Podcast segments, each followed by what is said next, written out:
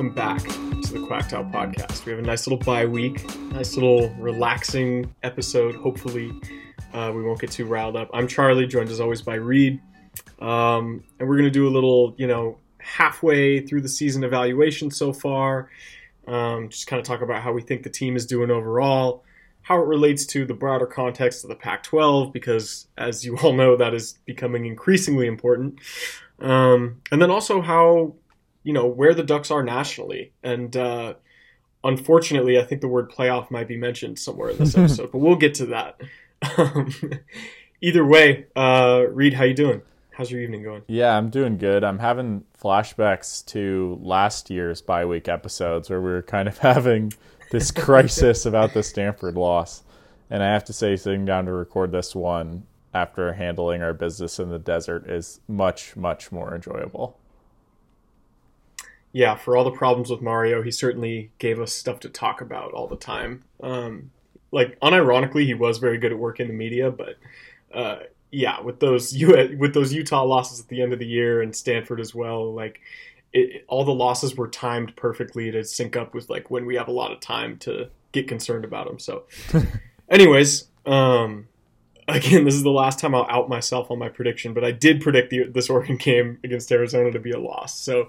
I'm glad that flipped over and we can be a little more uh, happy on this episode than I was planning to be. But um, overall, I think we're going to kind of get back to our roots a little bit with this first segment uh, in a sort of team grades segment, kind of evaluating each position group, see how they think they've done. Hopefully, we won't mention every name on the roster like the good old days, but uh, I'm sure we're going to get into it a little bit. So, Reed, I'll let you have first pick of the board here. Which position group has impressed you the most so far this season, relative to expectations? That's the important part. I think uh, I'll start with quarterback. Uh, I mean, it's you know the classic place to start, but I think that I mean obviously it's the most important position in football, and it's been the area that Oregon's seen the most dramatic improvement for my expectations, probably we all kind of hoped that Bo Nix would be transformed in a new situation at Oregon uh, and you know have a better offensive line, which he certainly has had, uh, and face a little weaker competition outside of the Georgia game, which has been true. But I wasn't, you know, I don't know if I really believed that we would see him play to this level coming to Oregon at all, and uh, he's just had such a good command of the offense. And even though there's been yeah, obviously mainly that one big mistake in the Wazoo game. Um, he's brought like a very successful offense back to Oregon, which we really haven't seen, you know, putting up this many points consistently in a group that I've had this much confidence in since 2016. Uh, or I mean 2015 with Vernon Adams, not 2016. Um, and so mm-hmm. that's that's a big much different. Yeah, much different. Um, but that's a big change, and that's like brought a lot more enjoyment back to watching Oregon football, honestly. Uh, and so that's been the most exciting thing to see, and I think that you have to credit the quarterback uh, with a lot of that success. And I mean Dillingham as well. That's not really something on our list, but I think really all the offensive coaches especially Dillingham and Klemm have kind of like those were our two biggest question marks, right, in the coaching staff. It was like, mm-hmm. okay, everyone, all the UCLA people are telling us this Klemm guy can't actually coach people, and everybody else is telling us that Kenny Dillingham has never called plays. So like these are really the two biggest questions, right? Um, and I think those are somehow those are the two questions I think we've answered the quickest about this staff. Again, we're talking about six games of sample size. Uh, so, you know, these things could fall apart by the end of the season and we would look foolish, but we can only evaluate what we've seen. And what we've seen so far, you're completely right. I mean, Bo has had a ton of time to throw and he's done a really good job um, this entire season, really. Even in the Georgia game, they moved the ball. I know we made a couple mistakes there. You mentioned the Wazoo throw. Like, we know that. That's fine. I'm willing to forgive the Wazoo throw because of the way he led that team back down the field late in that game multiple times to get game winning scores. Like, it's. I have a hard time, and I think a lot of people do, evaluating Bo Nix just because of the meme that's around him. And you know which meme I'm talking about. The Bo Nix is, you know, this is a new year for him. He's focused. He's in a new system. He's got a better offensive line. Like that's all. That was all a meme preseason, and for good reason. Like because people have been genuinely saying that stuff for years, and it's been genuinely false. Like every time, but it's real this year. I mean, he's actually improved. He seriously does look comfortable in this offense, and he's running it as well as anybody could, really. Um, so I'm I've been really impressed with him. I got to give him an A. Honestly, an A plus in the last five weeks since the Georgia game. Um, he's been everything we need, and like honestly, I don't I don't know how deep we want to get into this next point I'm going to bring up, but the identity of the Oregon program, you know, we talked all ad nauseum in the offseason about what is the identity. The identity is offense. Like we know that. Um, Oregon has never had elite, elite defenses, and it's never, uh, you know, we built the success of this program on putting putting points on the board and spreading people out. So maybe Lanning took that to heart, and maybe that's why the offense is doing so well. I don't think it's ever as easy an explanation as that. Um, I don't. If you have any thoughts on that, feel free to jump in and interrupt me. But I'm just really glad that we have something to kind of hang our hats on right now as fans, um, and especially that that thing is offense. Because despite how good those Avalos defenses were under Cristobal, it never really felt like what we were supposed to be doing even though we had Justin Herbert, we still weren't putting up points. We still weren't doing, you know, we weren't blowing anybody out. Um, and the fact that as I started reading Hythloday's film review today, the first sentence is this game was effectively decided in 82 combined offensive and defensive snaps. That's exactly what I want to hear against Arizona.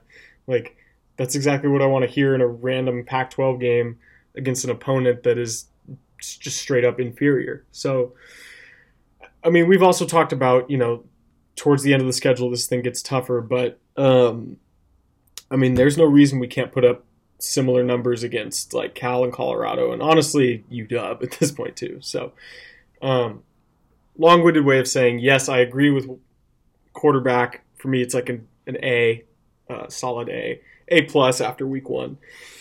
And honestly, the same goes for the running back room as well. I mean, I in the offseason, if you had told us that uh, Bucky Irving and Noah Whittington were going to get all pretty much all the carries, and Jordan James, I should say, um, and that Byron Cardwell wouldn't get any, and that we were still the best running back room in the Pac-12 by a long shot, I would have kind of laughed at you.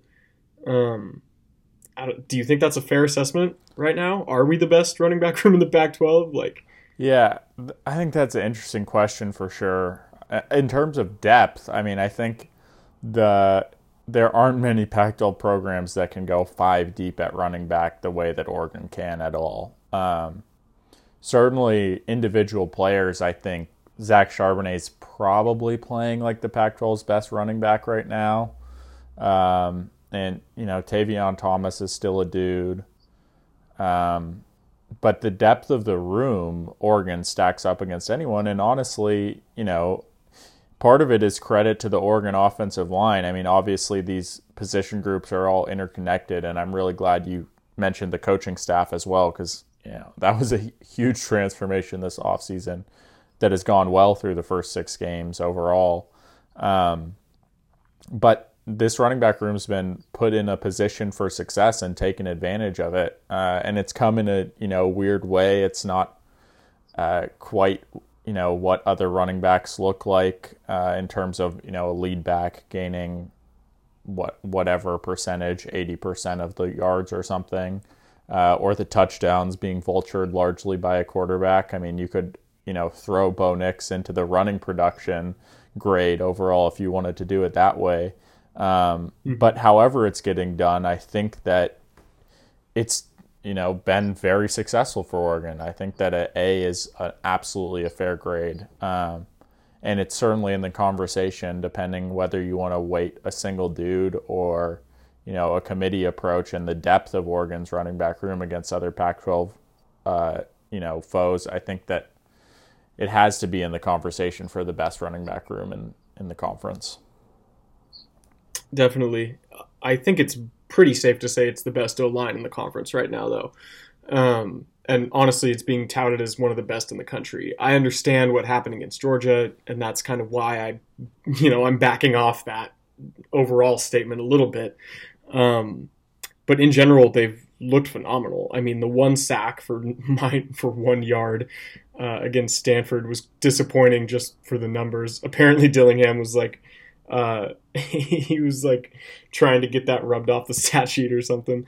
Um, but in general, like this O line has done everything we've asked of them, uh, and then some in the Pac-12 so far. So I kind of have to give them an A as well. I mean, on offense, is there any position group that's below an A for you? Like wide receiver, tight end, do either of those get down there?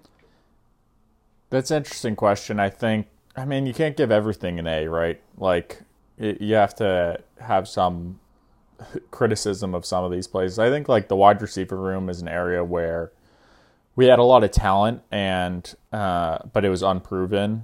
There really wasn't much production coming back exactly. Um, and a guy like Chase Cota, even who had produced some at UCLA, wasn't you know a lead receiver there necessarily. Um, and there were questions about exactly how he would convert to Oregon and whether he would be able to be a solid wide receiver too. Like I think compared to expectations, this group has again uh, exceeded them. We were, you know, asking all offseason for a wide receiver one to step up. I think Troy Franklin's done that for this team. I think Chase Cota's filled in as a two, and I think that it looks like a very solid group. Um, but you know, is this the best Oregon wide receiver room ever or anything? No, I don't think so.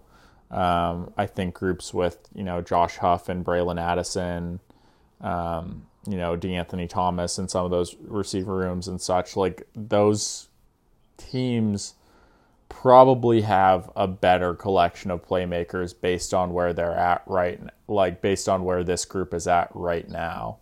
Um, mm-hmm. So with wide receivers, you know, maybe I'll knock them down and and give them a B plus or a B, but I think it's all about you know what scale are we grading these different groups on. You mentioned it with the O line. Like, is this the best offensive line in the country? I don't know. It's not a hill I'm willing to die on. I would say probably not. Um, but they you know, they don't play Georgia again, nor do they play Alabama or, you know, name any other elite defense nationally really at all. Uh, this mm-hmm. the opponents that they're going to be playing, at least you know throughout the rest of the conference slate, they are going to have as much of an advantage against as any team in the country, and be able to create. You know, uh, I mean, right now they lead uh, the nation, I think, in run push Obviously, only one sack allowed, which was you know a fringe sack at that. Um, so they're doing their job as well as anyone in the country in terms of setting the rest of the offense up for success. Uh, and so, you know, I feel a similar way about all these positions because the defenses in the Pac 12 this year are not very good at all. Uh, there are a lot of weak secondaries. I mean, you mentioned like Oregon's ability to put up points on you know a Cal or a, or a UW. That's even true of the better teams in the conference, like UCLA, in, in, in a week and a half here. Oregon's going to have every chance to you know put up points on them, and even if this wide receiver room wasn't able to have a breakout game against Georgia, they're you know able to do it against most of the secondaries that they'll face in this league, and looked like a you know B plus A minus level wide receiver room in the context of the teams they're actually playing against, uh, and and that's worth a lot for I think where we're at this season in terms of you know we'll get into some of this national conversation, but for me a lot of the year is about like let's learn what we have with this coaching staff. You try to get to as you know good a record as you can that you're able to build off of and recruit off of um, and mostly just measure yourself between your peers in the Pac 12. This isn't a make or break playoff or national title year uh, by any stretch of the imagination. I think it was always about putting yourself in a position to win the Pac 12. That was always the barometer of success going into the season and measured against you know Pac 12 level opponents. all of these position groups are exceeding our expectations. Yeah, they are. Uh, and for that, I got to give the entire offense an A so far. I mean, even when you factor in the Georgia game to the average, it's still over 40 points a game, um, which is pretty damn impressive considering it was just three in that first one. So, um, yeah, the amount of improvement has been insane, obviously. The one room we haven't talked about is the tight end room, but I mean, it's only a handful of guys. It's not much to say. I, I like that Ferguson is a red zone threat. Um, I would like to see the one thing I, I would really like to see more um, is in the red zone, like getting them the ball in the end zone more. Uh, I guess we saw that against Wazoo, but it was kind of it was like a you know fake the power run out of Jumbo and then throw it over the top kind of deal where he was wide open. Um, but I mean, against better opponents, we haven't really seen like the the throw it up lob and let Tiefer get it. Not that I don't think they can do it. It's just something I kind of want to see as a fan. So, um, but that's not a knock against the group at all. That's also been an A for me. Um, even Matavao getting that carry, you know, everybody just seems to be focused and executing at a high level, which it's really easy to get caught up in, oh, this guy's a four star and this guy's a five star. Like we should be able to do this, this, and this, no problem. It's you know, it's easy to get caught up in that and forget that like these are college kids who, I mean, we just got out of college, Reed, you know, mess up time and again, uh, not always necessarily doing the right thing all the time, um, and that can translate to football. Like everybody's got to be on the same page on the field. Um, and that's where good coaching comes in. And so far, like I mentioned earlier, I, I think we have seen good coaching. So yeah, I, especially um, under a first year staff, those things are important. And you know, particularly yeah. after like the expectations of the past few years, talking about playoffs and not being able to get it done, and then going, you know, and getting blown out three times in the last four games last season, and opening this season with another blowout I think the ability to have improvement and keep this group together obviously is a defining storyline of the first half of the season. Definitely. I mean, that type of loss is one that can make a team collapse uh, if they're not, you know, if they're not mentally prepared for it. So the fact that these guys have been able to get up and continue fighting and like dominate almost everyone they've played since then is is pretty impressive. Um, anything less than an A for you on offense? like overall? Yeah, no, I, I would go with an A as well. Uh, definitely, yeah. The offense has exceeded expectations, and you mentioned it at, at the top, but the staff especially, like Dillingham, was a huge question, uh, and that's always how I viewed the hire. You know, was just like. I think this is a guy to take a shot on, a guy that Lanning knows better than anyone. Um, but mm-hmm. we didn't know. You know, we, Lanning doesn't have any track record with his ability to hire staff, um, and Dillingham doesn't have a proven track record as you know an independent mind crafting an offense exactly. Uh, and it's you know Lanning's trust has proven that it that it's paid off so far this season. Question marks are question marks, not answers one way or the other. Right, and, and that was the, like fr- the that was the frustration with so much of how people covered this staff, um, and this off- offense going into the year is. I just felt like it was such a new look, and so many people were quick to, um, you know, assign the identity of the past few years of Cristobal to what Oregon would be this year, uh, and I think mm-hmm. we both saw a lot of room for improvement. A ton of, I mean, you look at all these groups outside of the O line is pretty similar personnel wise, and some of the tight end room, but all of the skill positions are completely overhauled in terms of the literal guys that Oregon is playing. Not to mention, you know, the scheme and positions that they're being put in. Um, and so I think it was fair to look at it as a question mark. And yeah, so far I'd give it an A on offense for sure.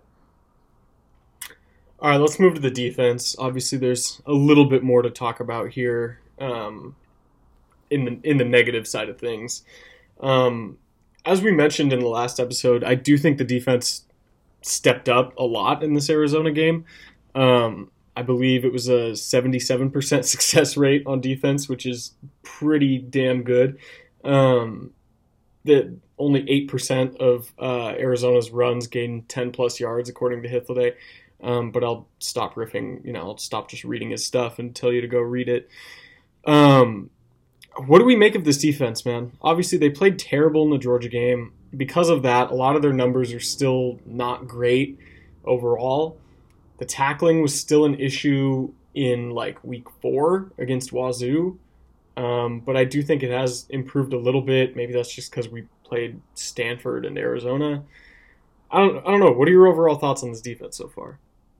I think it's finding its footing. Uh, I think that there's a few important pieces in there that are impact players. Uh, like, you know, we knew these guys, Brandon Dorlus and Christian Gonzalez and Bennett Williams, um, you know, were always impact players. They've shown that this season. Uh, and the linebackers, obviously, Sewell and Flo, I think were banged up to start. And we kind of knew that, but I feel like in last game, and I think going forward, we'll see how much improvement they can show throughout the rest of the season. Um, and I think once that linebacking room comes into form, this defense can look a lot better. Um, but it's it's been a story of steady improvement for the defense, you know, throughout these first six weeks. And the good news is that after the Georgia game, they've gotten it done when they needed to. Uh, you know, I mean, versus Wazoo was obviously the closest game, and it was up and down. Um, but when it, you know, when they had their backs against the wall at the end there, they were able to get the big stop and then get the pick six. Um, and you know they battled throughout that game. Trikweze got his, you know, got an interception that was important. Uh, and they're kind of finding their footing slowly, I think. Uh, but you're right; it hasn't been pretty throughout all of this time, and there definitely are some issues here. Uh, finding your footing, I think, is a good uh, phrase. I kind of like that as a you know flagpole for this defense right now. I think the biggest like high level observation I can make about this team's on field play is that the offense has been covering for the defense's shortcomings. Um, the defense benefits from when the offense does well in a plethora of ways. I don't need to explain them to you because you're already a football fan if you're listening to this.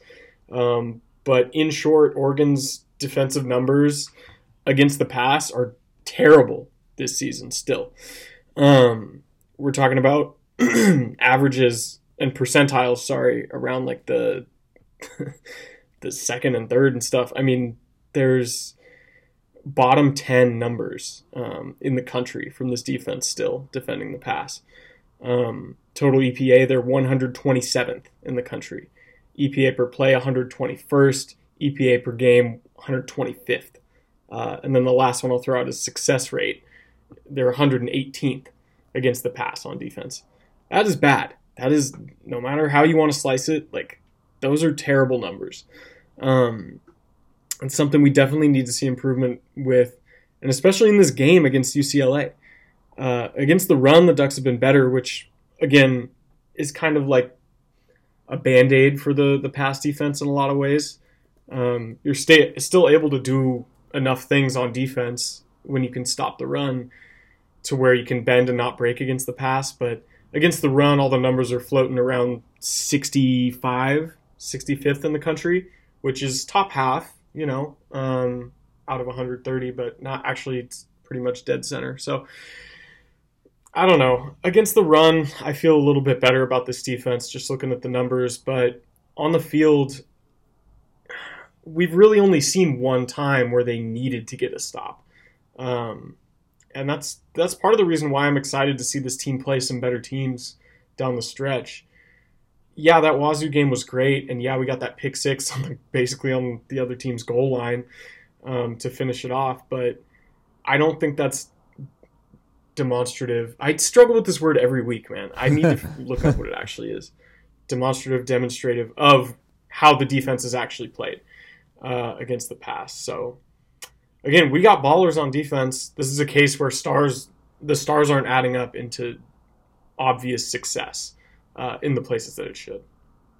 Yeah, that that's exactly right. Uh, and there's specific areas that Oregon's, you know, working to find this. I mean, tackling was the first thing that was you know addressed after the Georgia game, and I think we've seen some improvement there. Um, I think things left to be discovered are you know a pa- consistent pass rush would be very important. The run defense overall has been solid, but the pass defense has been really bad, like you said. I mean, really bad. We can't ignore those statistics. Like, yes, there are you know in that Georgia game, Oregon got blown up pretty bad, and there it's hard to recover in any statistical based model from that uh, without piling on a lot more data.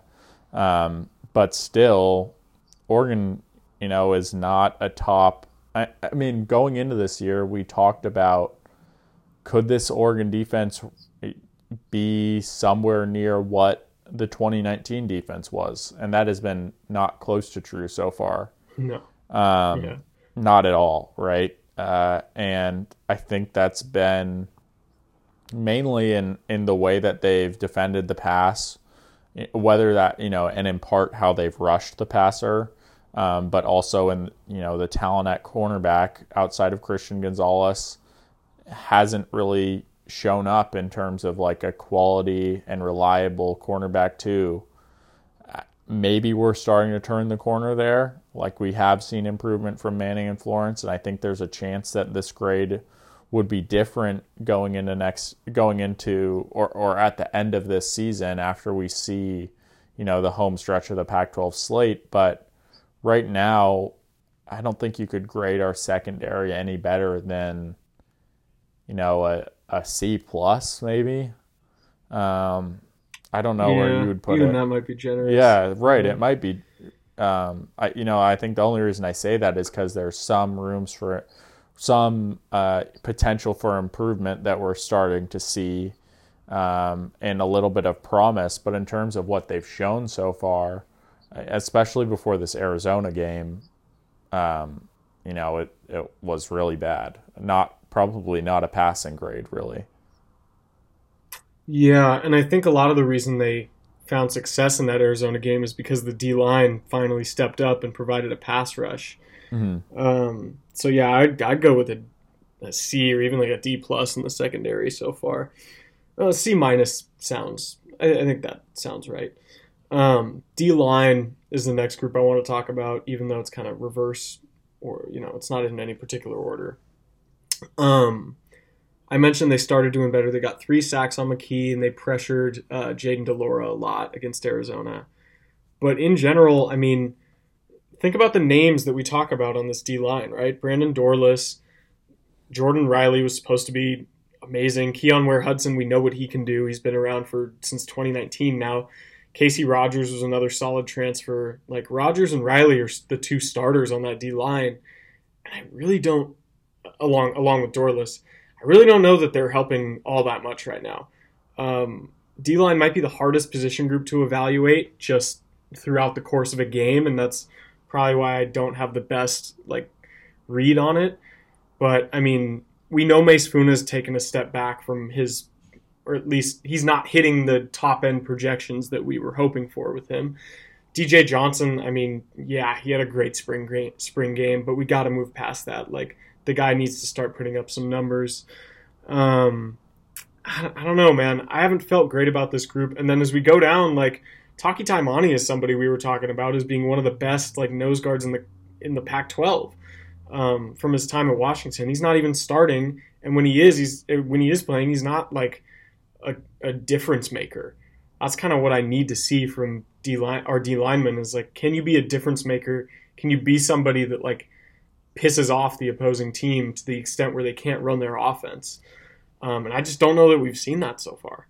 Yeah. Do you feel any differently? I think that's exactly right. We've had a lot of guys on the defensive line so far, but not a lot of difference makers. Um, and, you know, I think we've seen like Dorlus is struggling to, um, eh, you know, Dorlus and DJ Johnson probably are the two guys who we thought maybe they can take a step from being complementary secondary pieces to like they're the main guy who take you know who takes on the double team uh, and can still cause some problems and we haven't seen them completely show that yet. Uh, and you know, otherwise, I think these guys have filled in roles well. I mean, Oregon's needed some depth. Popo Aumavae going out obviously is a big loss that Oregon has responded to um, and you know recovered from probably better than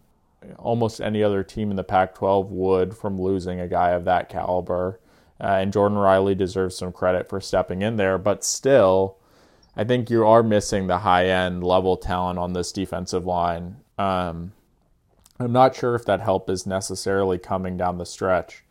I think you talk about the success against Arizona and Stanford, um, and I'm not so sure that that's about improvement uh, in the defensive line versus just facing weaker opponents, you know, in what happened to be a sequential order that makes it look like the defensive line is improving with their pressures because Arizona and Stanford have really bad offensive lines, of course. Uh, and so I just I, I, have to see it against someone better. It's, UCLA would be the opportunity to do that.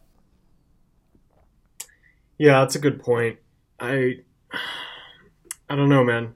Them and we can also loop in the linebackers here too because they're part of the front seven. I mean, this is something that's easier to talk about because there's fewer guys, but straight up, we should we should be seeing more out of the out of this group. Um, I don't know if LeDuc and Brown have filled backup roles very well yet. Uh, Sewell and Bassa, you know, they're solid, but like, where are the big plays? That's really what I'm just looking for up yeah. and down from this defense. It's like, where are the big plays? Where's the sacks? Straight up, where are sacks? Give me more deflections. Give me more like crunching tackles and stuff. I really love the intensity that Flowe showed in that Arizona game. Um, I mean, you everyone's seen the video of like or saw it live of just his eyes like when he's playing. Uh, he's absolutely locked in. That's what I love to see. Yeah. Um, be tryhards, like fly around, do whatever it takes to make some plays because uh, we certainly need it on this defense. I mean, we can't go the rest of the year just hoping that things will get better. Um, and hoping that teams won't be able to score on us. So yeah, it feels yeah. it feels to me right now like Bennett Williams is the primary playmaker of this defense. I mean, he's the guy with two forced fumbles, um, and honestly, like Trikweze Bridges might be the second biggest playmaker for Oregon right now, uh, and that's not to say that on a down to down basis he's been completely consistent, but he has two interceptions um, and especially the one against Wazoo, was a play that you know he deserves a lot of credit for making. Uh, and both those guys have kind of proven in a bill. I mean, Bennett Williams has done it more so at the college level. He's always been able to force turnovers, uh, and Trikweze has a history of it when he was in high school. Um, but yeah, I think back to the Fresno State game to start last year and the havoc that Flowe and Kayvon were able to create in that game, forcing turnovers early on. Uh, and it felt like, oh my God, this defense, like, really, uh, you never know when a big play is going to happen. And that's something we haven't seen at all so far this year. Um, and you know, I don't really know what to say about that. I think Sewell and Flowe are supposed to be those guys, though. Uh, they're the other guys that I think you look at um, and expect to create a few more of those plays. And it's surprising that we haven't seen either of them have really any of them so far this season.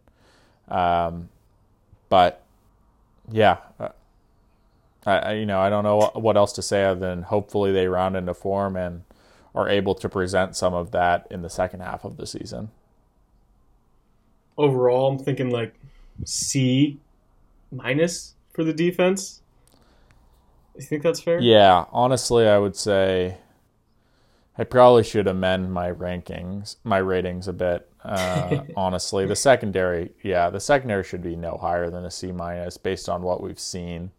Um, I think projecting forward, you could say a C plus for for the outlook for that group, um, but probably a C minus based at or probably a D plus, honestly, based on what we've seen so far from them. The linebackers, mm-hmm. I would say, mm, a B minus maybe. C Yeah, maybe a B minus there and a C plus for the defensive line or maybe I would flip those. But overall it probably rounds out somewhere around a C C minus for me defensively. Um and compared to expectations, I again, I mean, we can't shy away from the fact that we talked about this group being similar to the 2019 defense. And we weren't the only ones in the Oregon fan base who thought that, you know, not necessarily that this group would be top five nationally, but that this group could be top 20 nationally.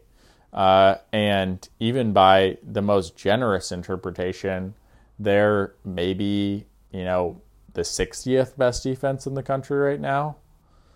Uh, mm-hmm. That's nowhere. That's nowhere near. That's not very good, and it's nowhere near their talent level. Yeah, I think overall for this team, we can't. I know it's so easy to give a plethora of excuses to throw away the Georgia loss, but it will be part of this season's identity forever. Like, there's no escaping that you got to with factoring that in. I'm thinking I'm giving this team like a solid B, like a solid B plus even maybe because I'm willing to weigh the offense as being a little bit more important than the defense right now. Um, in terms of helping us win games, but I think the funny part about this team is that the narrative is flipped from preseason. Preseason, we were like, okay, Dan Lanning led this best, one of the best defenses of all time, and has been part of some other great ones. Like, we should be fine on defense. We know we have the talent for it. We were fine on defense under the, the previous regime. Um, and yet it's now by the six games in, it's the exact opposite. It's okay, we know the offense is going to score points, but can the defense get enough stops? Um, so yeah, I I don't know if you feel any different about kind of rating the team overall, but I'm thinking like a B, B plus. Yeah, I think I think I'd go with a B plus. Um, I mean, we have to keep in mind like you predicted Oregon to lose the Arizona game last week. I thought that that would be a close game. I predicted preseason Oregon to lose the Washington State game. Uh, and obviously, you know, we both had Oregon losing the Georgia game, not in that fashion, but mm-hmm. there were four and two felt like the more likely yeah. outcome going into this bye week. Um, so yes, five and one's impressive. On the other side of that, though, you have to we have to admit like what Oregon was in the fourth quarter of that Wazoo game with you know a five percent chance to win or whatever it was. Like point two. Yeah, that was not a. That was like a game that very easily could have, and at multiple points, you know, if Bucky Irving lets the ball hit the ground on that fourth down catch, like we're talking about this Oregon team in very different terms right now. Um, and we're maybe questioning, like, oh, it, you know, what's going to happen in this UCLA game? Can Oregon hang with them, or is Oregon going to get exposed because they still haven't really beaten a very good team? Um, because they, you know, would have just beaten Arizona and Stanford, who aren't that good, and BYU, who, you know, looks pretty fraudulent and didn't have a few key pieces in that game. So I go back and forth here with, you know, how successful this Oregon uh, team has been through the first six games, but I think that part of what fuels my optimism is the improvement we've seen and the potential for more improvement from this team. Uh, you know, I think I look at teams like you know like a UCLA coming into coming into Autzen. I think they're play they're playing or have played about as well as they can. Uh, and I think Oregon does have another gear to go to if this defense gets rolling uh, and this offense is able to sustain its production. Um, and something that we'll get into here is you know what some of these statistical models have to say about Oregon, which is pretty encouraging in terms of how betting, uh, you know how uh, how sportsbook of sports books evaluate the Ducks in terms of a power ranking scale, um, and you know the lines that Oregon is getting in terms of conference odds, which we'll talk about here in a little bit, like Oregon's getting a lot of respect from the people who do this the most seriously uh, and have the most investment in getting right their projections for what's going to happen in the rest of the season. Um, and so that's that's worth considering too, uh, and is a sign of encouragement for this how I view this Oregon team also. Yeah, I would agree. Um, so let's talk about some of those numbers. The the um, FanDuel is the site we're using for these conference win odds because that's the site you found them at, Reed. So um, there's no real surprises across the board. I think just kind of glancing over these, Clemson and Ohio State are both minus 310 to win their respective conferences. Um, that's not a surprise. Texas is a plus 250 in the most contentious conference, uh, the Big 12, which makes sense. Oklahoma State's right behind them. Oklahoma State and TCU actually have the same odds as Oklahoma State to win that. That's kind of interesting. Big 10, I already mentioned Ohio State way ahead. SEC, Georgia is even money to win the conference. Bama's right behind them. Uh, that seems to be a two horse race. But in the Pac 12, there are three teams with better than plus 300 odds um, to win, meaning, you know, one to three. Like you could bet 100 bucks on UCLA and win 300 um, if they win the conference. USC is at plus 175, and this surprised me. The Ducks were at plus 160 as the favorites to win the conference. Um, now, obviously, anyone who knows betting and knows math understands that plus 160 is not saying it's a likelihood to happen. You know, if that was a minus in front of there, I'd feel a lot better about that. But um, the fact that Vegas is buying into what Oregon has offered in Pac 12 play so far is very encouraging. Um, I think this is going to, I think these will definitely change no matter what the result of the UCLA game is. Um, but is this a three horse race or is it a four horse race in the Pac 12? Yeah, I think I'm, I'm writing about Utah USC this week on my Substack. I'll continue to plug that, and I think I'm framing that game uh, like it's you know a survival game for Utah, really in the Pac-12 race. Uh, mm. And I think they have a chance to get up and dust themselves off after that UCLA game, um, and get a win over USC. They're are they're three point favorites right now, I believe, um, and it will be an interesting game. Utah obviously plays a lot better at home than they do on the road, and USC's only had one real road challenge um, that they obviously struggled in at Oregon State. Uh, we'll get to the preview of that game, but that determines to me whether Utah's still in this or not. Uh, I'm not ruling them out of it yet. They're they're plus one thousand right now, uh, and it's but it's interesting because you talk to Utah fans and they feel pretty down on the team after the UCLA loss. Uh, I this is not a typical Utah front seven. I think a lot of people, you know, have rightfully over the past decade assumed that Utah's front seven is always going to be good, and that hasn't been the case this year.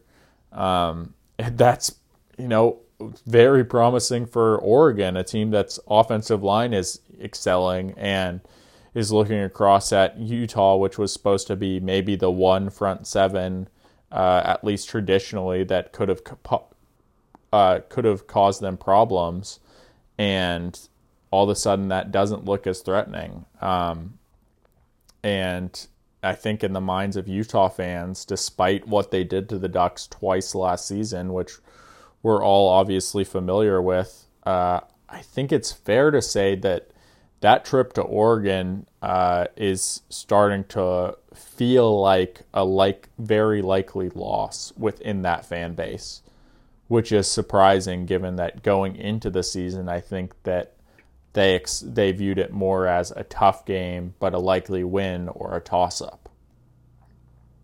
Yeah, that's a great point. Utah fans have been abysmal um, in regards to their gloating preseason, and now they're just down in the dumps. Um, I can't say I hate seeing it, but I want to talk about some of these 538 numbers um, that I put here on the doc, and we can post these we'll I'll make sure we post these on social media after as well, so people know what we're talking about. But um, 538, if you're not familiar, it's just a statistical modeling website. Um, they do odds on a lot of different things, you know, soccer, baseball, any other sport uh, or major sport. They got four horses, so to say, in the Pac 12 race right now. Obviously, USC, Oregon, UCLA, and Utah. Um, and they also have ELO ratings, FPI ratings, AP ratings. ELO is just a simple rating system. Like it, it puts a numerical value to who's beaten who, essentially. Um, out of those four teams, Oregon, and really out of this entire model, Oregon and Penn State seem to be the only two teams that are like stable uh, outside the top 10 of in terms of like all these ratings match up to what we think this team is. Um, for example, Penn State is 10th in the AP poll, 11th in their ELO rating, and 12th in FPI. Uh, Oregon is 12th, 15th, and 13th by comparison. So, like, everybody pretty solidly rates Oregon like being right there in the pack. Um, in terms of pack, what this means for the Pac 12, I want to talk about the win out ratings because I, I really like 538 because you can go and select, like, okay, what if, for example, USC wins out? Um, I can check that if USC and Oregon win out, like I can check those boxes on my sheet and like see what happens. Actually, won't let me check that because it's too unlikely to happen. But um, like for example, USC has a forty they say has a forty seven percent chance to beat Utah this weekend, um, which conversely fifty three percent chance for Utah to beat USC. If Utah wins that game, their odds of winning the conference go from 15% to 26%. And it evens everything out. I don't know about you, but I have had a really tough time picking that game between USC and Utah. Uh, on the other side of it, if USC wins that game, they shoot up to being a 51% chance to win the conference. Right now, they're at 36, and Oregon's second at 27th. So I don't know if you have any thoughts on those numbers or what stands out to you, but um, I, this game has the potential to be the most important game in the Pac-12 for the rest of the season, uh, and it's it's midway through it. Obviously, I'm not saying like the UCLA Oregon game won't matter or anything like that, but these games affect each other in ways that we don't really think about until after they happen a lot of the time.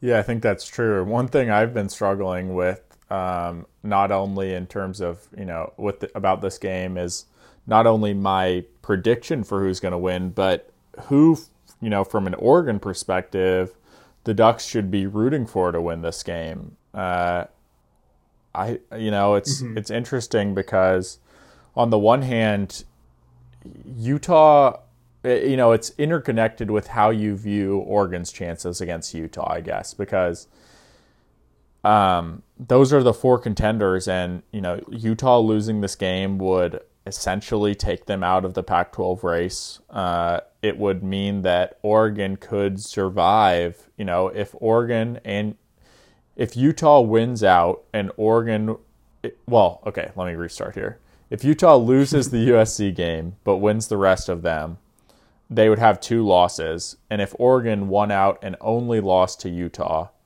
uh, the Ducks would still make it in over Utah, if that makes sense. So basically, it's giving the Ducks mm-hmm. a one game cushion uh, if they lose to Utah and win the rest of their games. Um, but on the other side of it, like USC could be in the race here, uh, and them suffering a loss to Utah would have a similar effect where I think it goes to common opponent. Uh, and so if the, if USC lose to Utah and Oregon was able to beat Utah, then Oregon could suffer a loss to a UCLA or an Oregon State, uh, and they would have they would be in over USC and also in over Utah because of the uh, tie-breaking win there. Um, so it's kind of an interesting thing here. Yeah. Uh, and obviously, it, you know, it, I think part of the reason why we don't talk about those implications so much is because, as I just showed, they're pretty difficult to lay out. Um, there's yeah. a lot of like complicating, overlapping contingencies there um, that made it make it hard to explain in a super straightforward way. Uh, you know, importantly, I think Utah is basically playing for their Pac-12 life, and that makes it very important in and of itself because Utah was the conference title favorite in a lot of people's eyes going into this year, or a co-favorite at the least, being the defending champs uh, and being the team that had the most known around it in the conference. Um, mm-hmm.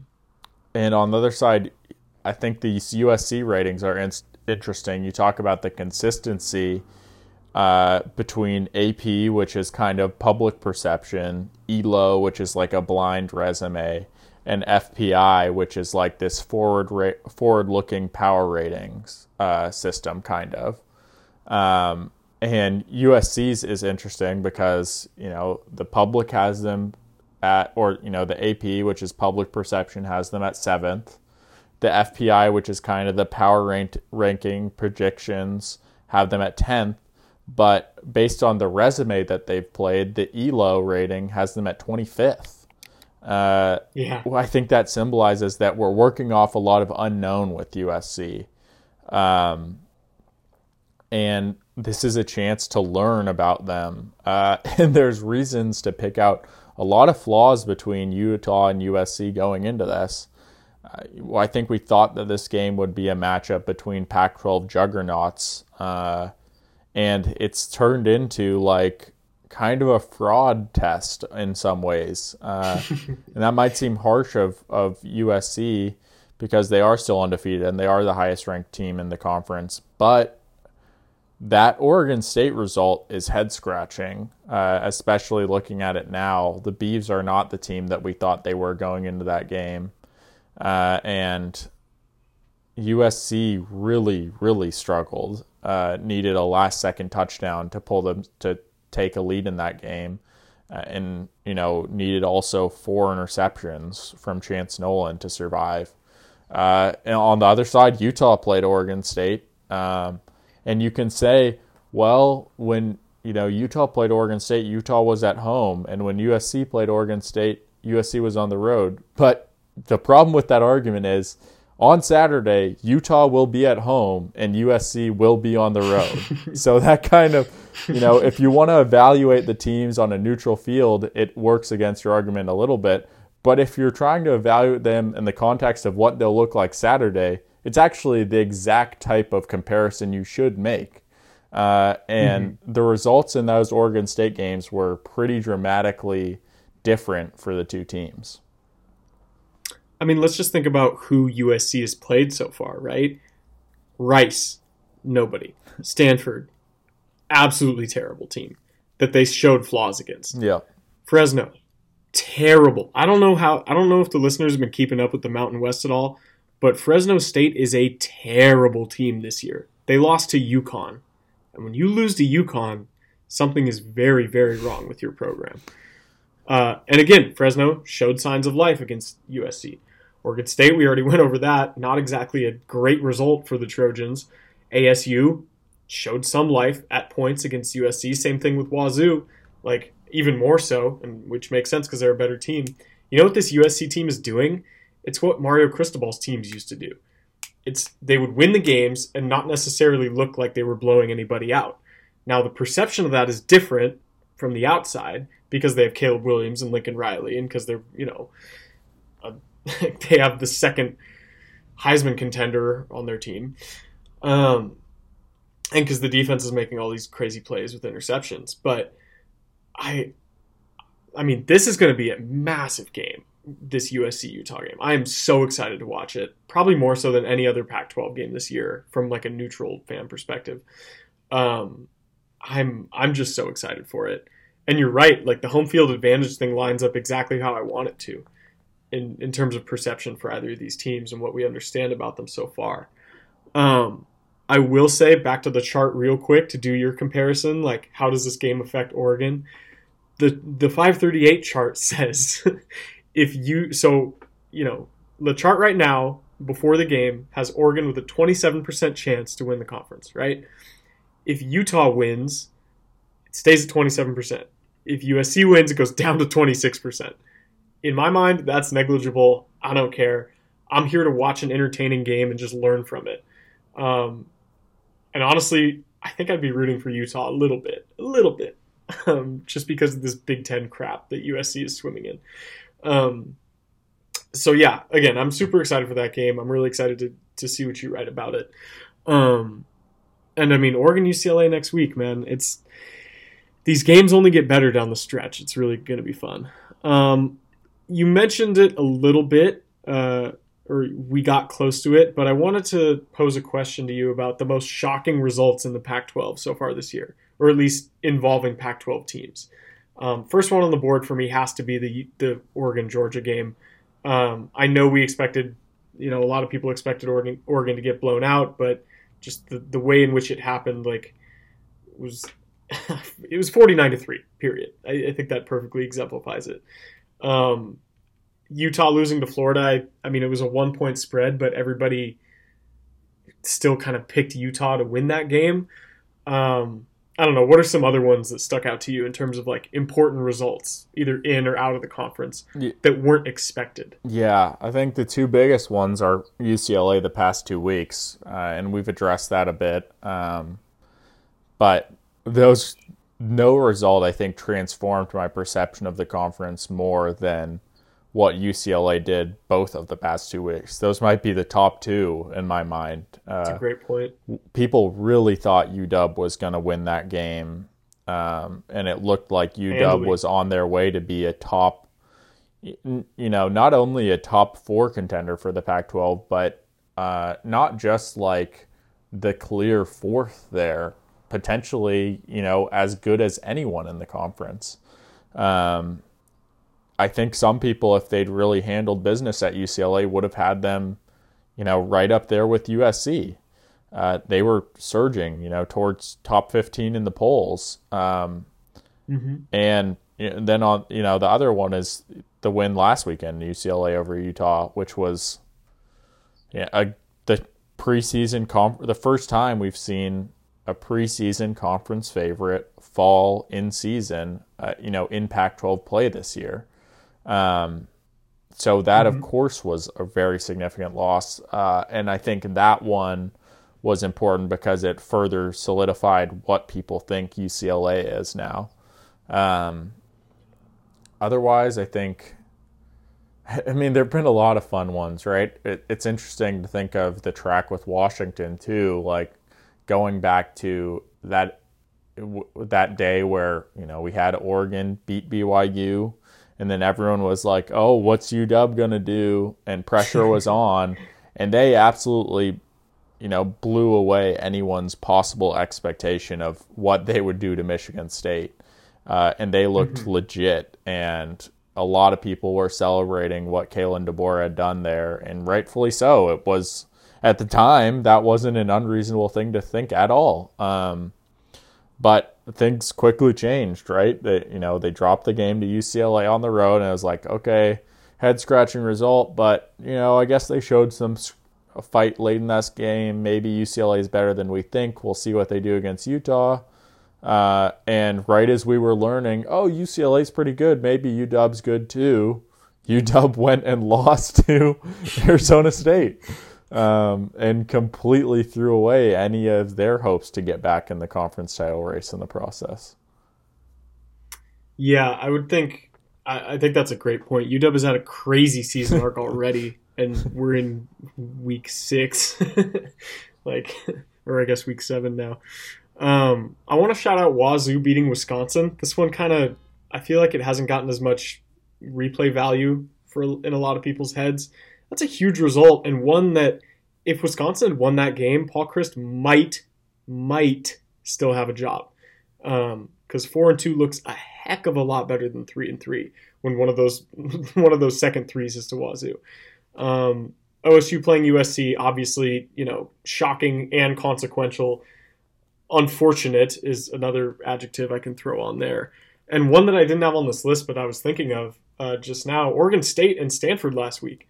I mean, we knew Oregon State had a lot of flaws after that performance in uh, Salt Lake City, but to go out and let's be honest, they they should have lost that game against Stanford. To perform as poorly as they did, like that was very very surprising. So I'm really interested to see where the Beavers are um, in their next matchup, which is against Wazoo this weekend. That's right, they host Wazoo.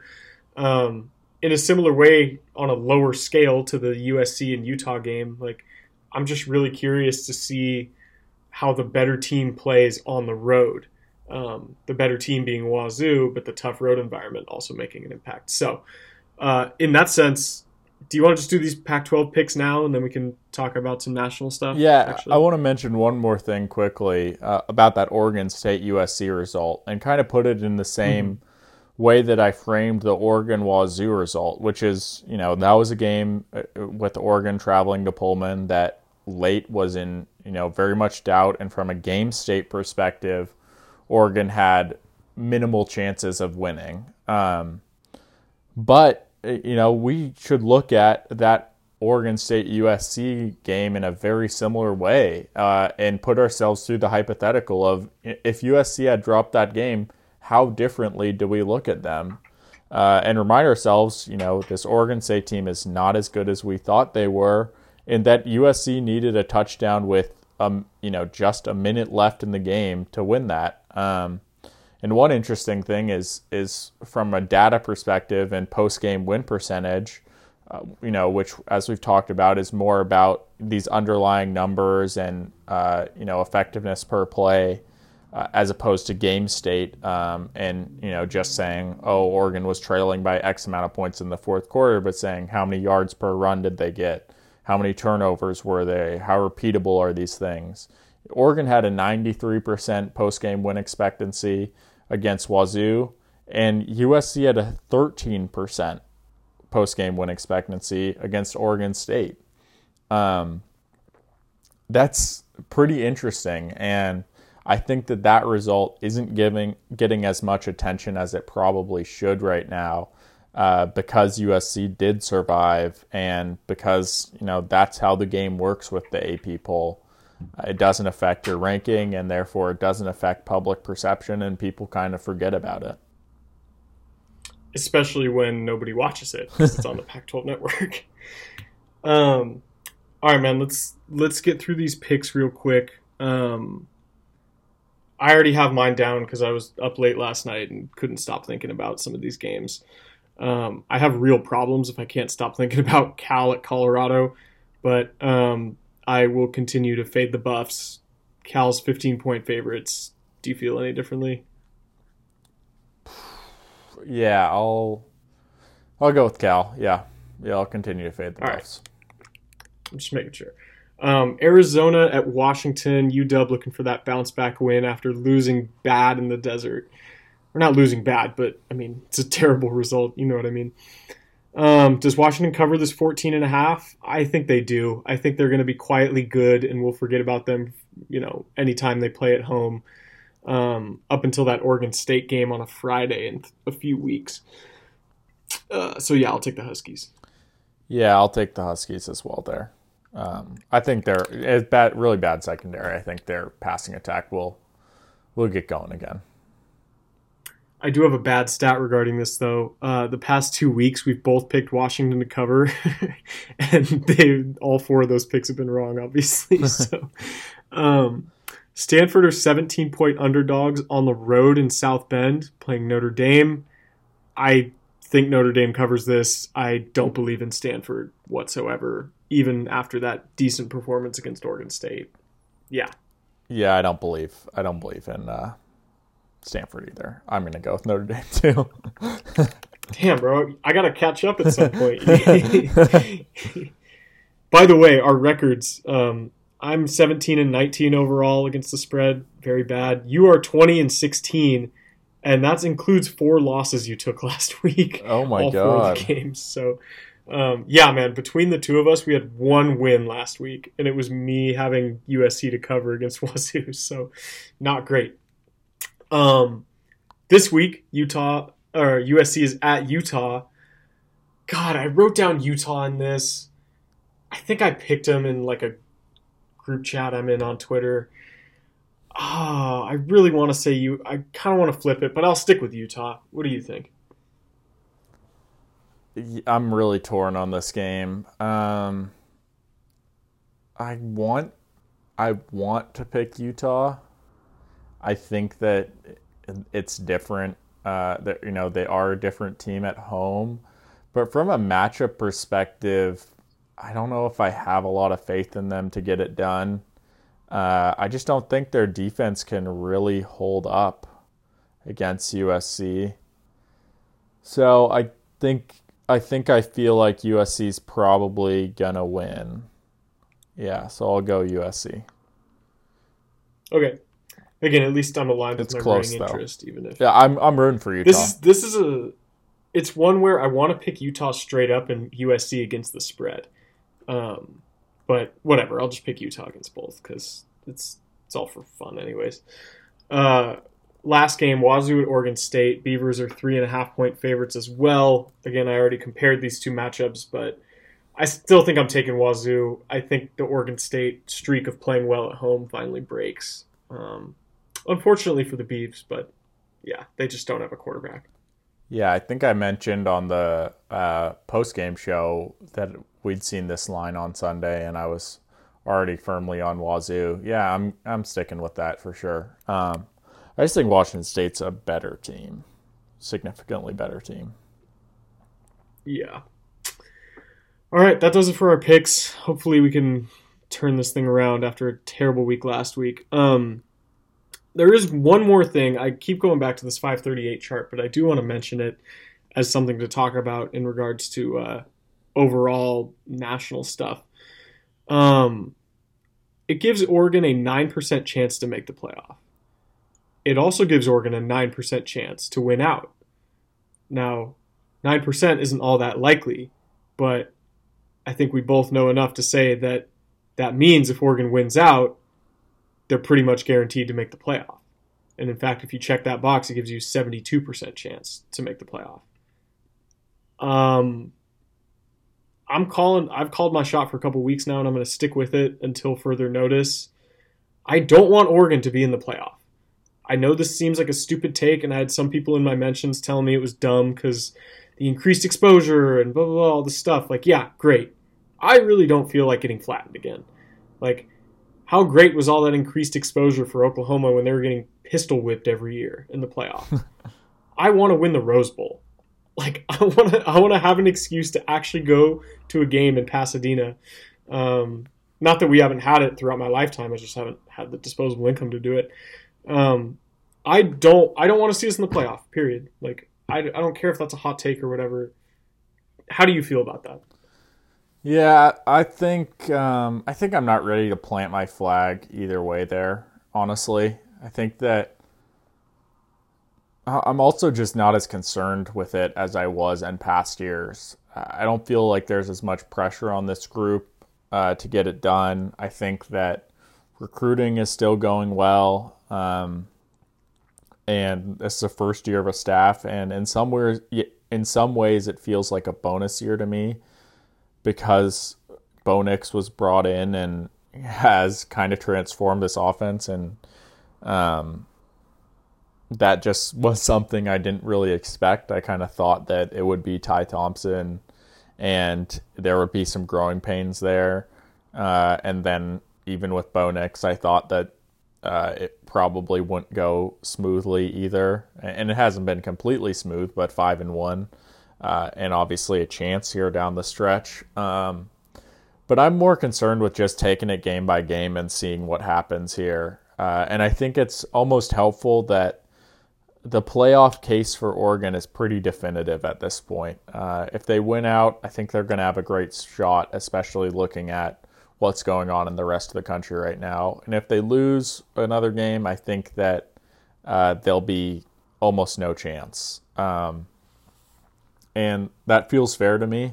Uh, and right now, I'm not overly invested in going to the playoff, but maybe there's a world where uh, I feel differently in six weeks if this Oregon defense shows some improvement uh, and the offense is still rolling, and um, we see whatever the picture at the top of college football looks like you know, and I feel like, oh, uh, maybe Oregon could ha- could be somewhat competitive. Um, but I, you know, I don't feel that way right now, uh, and I'm not sure that I will feel that way at any point this season.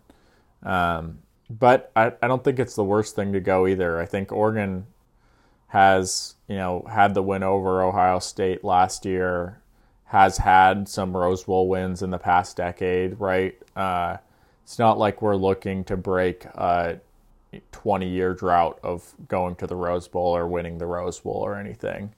Uh, let alone you know the 50 year droughts that some people in this conference are trying to break. So, well, I don't ever want to take a Rose Bowl for granted. Uh, there is a certain uh, part of me that's willing to you know roll the dice on a playoff spot uh, if it comes that way. But I think I still need to see how this team improves and what they look like as the season moves forward. That's fair. That's a good measured way to put it. I don't usually have these strong takes about these random things, but um, this one I do for whatever reason. I feel compelled. Um, looking around the country, top three still pretty clear. I think this uh, this Penn State Michigan game this weekend is kind of a barometer for each of those teams. Like whichever one of those wins, I'm I feel fine like calling them the fourth best team or the playoff incumbent or whatever. Um, Clemson, I mean Tennessee, same thing. Like if they're able to beat Bama, great. If they play them super super close, then I'll think about it. I don't think Bama will have Bryce Young in that game. Maybe I'm wrong. Um, but I mean, if Bama just squash them, then yeah, Tennessee you can kick out of there. USC, I don't think is a playoff caliber team. I think they'll drop one at some point. Uh, I think they'll drop this Utah game, but um, you know, Oklahoma State, same same as USC, like that's another tier down. So I'm not as concerned about the playoff race right now in general. Uh, for the Ducks, I think it's pretty solidified with a lot of heavy hitters up there. But um, in general, let's look at this weekend around the country. What are you feeling interested in? What are you not interested in? Um, what will you be watching? I'm interested in a lot of this slate. Uh, there's just a lot of tests for some of those teams you just mentioned. Um, a lot of close lines, right? I mean, it starts with the Michigan game where they're touchdown favorite versus Penn State. Uh, someone's going to come out of that as you know the team that we think could uh, compete with Ohio State, or maybe not that we think could, but at least the the lead challenger um, to an Ohio State team that looks like they're probably going to roll through the Big Ten. Um, but elsewhere, uh, I think that Alabama game is again. How often do you see Alabama as a single-digit favorite? Uh, they're only favored by seven against Tennessee, and Tennessee looks good, and it's at Tennessee, uh, and right in that same twelve thirty slot, TCU and Oklahoma State go at it, and Oklahoma State, who's the favorite in the Big Twelve right now, um, gets a big challenge in which they're an underdog in that game. Uh, TCU's favored by four. Um, so I think all these kind of leaders in these different conferences face tests. Uh, Clemson is another surprising one. You might, you know, scan past the fact that they're ranked fourth right now and facing an unranked Florida State team, but they're only three and a half fa- point favorites on the road. Really? Yeah. Wow. Yeah. So it's the type of weekend that uh, we'll see what happens, right? But I think rarely do you see three top five teams threatened this much. Uh, all, three top five teams that have seven point or lower spreads this weekend. Uh, and if you want to throw it in, I mean, number seven Utah or never number seven USC is an underdog this weekend, and number eight Oklahoma is an underdog uh, and number six Tennessee is an underdog to number three Alabama. But those are a ton of top eight teams that are being threatened this weekend, and I think that um, it's a pretty fun weekend for Oregon fans to kind of sit back and look at the kind of chaos and ascend on college football and see what we wake up with on Sunday in terms of this national picture. Uh, whether, I mean, in the another thing from this from this 538 chart is scan the teams, you know, with a shot at the playoff here uh, and their conference alignment. The only team from the ACC is Clemson. No one else, you know, except Syracuse. Syracuse is the next team to come up. They're not making the playoff. Like, I can't even find them on the chart. Yeah. So, uh, all of a sudden, like Clemson loses this game, plug it into 538. They have a 25% chance to make the playoff if they lose to Florida State this weekend. Then who would the next teams be? They would be next most likely Michigan. You'll recall they're seven point favorites this weekend. USC, underdogs this weekend. Tennessee, underdogs this weekend. And Oklahoma State, an underdog this weekend. Everyone below them has a 16% chance to make the playoff. So, you know, it's not that hard to envision a scenario where there's some chaos and all of a sudden a team that we saw as, you know, a real long shot going into this weekend um, has a chance to, a real chance to make the playoff. Yeah, it's going to be a really great weekend. Um, I'm still excited to, as you said, just take it all in and not have to worry about an Oregon game to stress over uh, just quite yet. I'm sure I'll still be thinking about it, as I said. I'll be thinking about next weekend already. But, um, all right, man. If, unless there's any other matchups we want to shout out, uh, Miami's at Virginia Tech. That could be a disastrous loss for Cristobal. Tulane gets a nice easy one for once at South Florida. Hopefully they can squash that one. Um, Arkansas at BYU's seemed a lot more intriguing a few weeks ago. Um, I don't know if either of those teams have won a game in like three weeks now. Uh, I don't know. Anything else? Yeah, with Tulane, I'm just praying that they can somehow find a way to crack the top 25. Uh, I'll be rooting hard against Illinois, who's ranked 24th right now, just you know, in the hopes that uh, Oregon could, I mean, that Tulane could get in there with a top 25 spot freed up. Uh, I'll be rooting for Kansas against Oklahoma, but that certainly is another spot that could get opened up. Um, and I think, let me check real quick, but I think Tulane is right on the edge here still.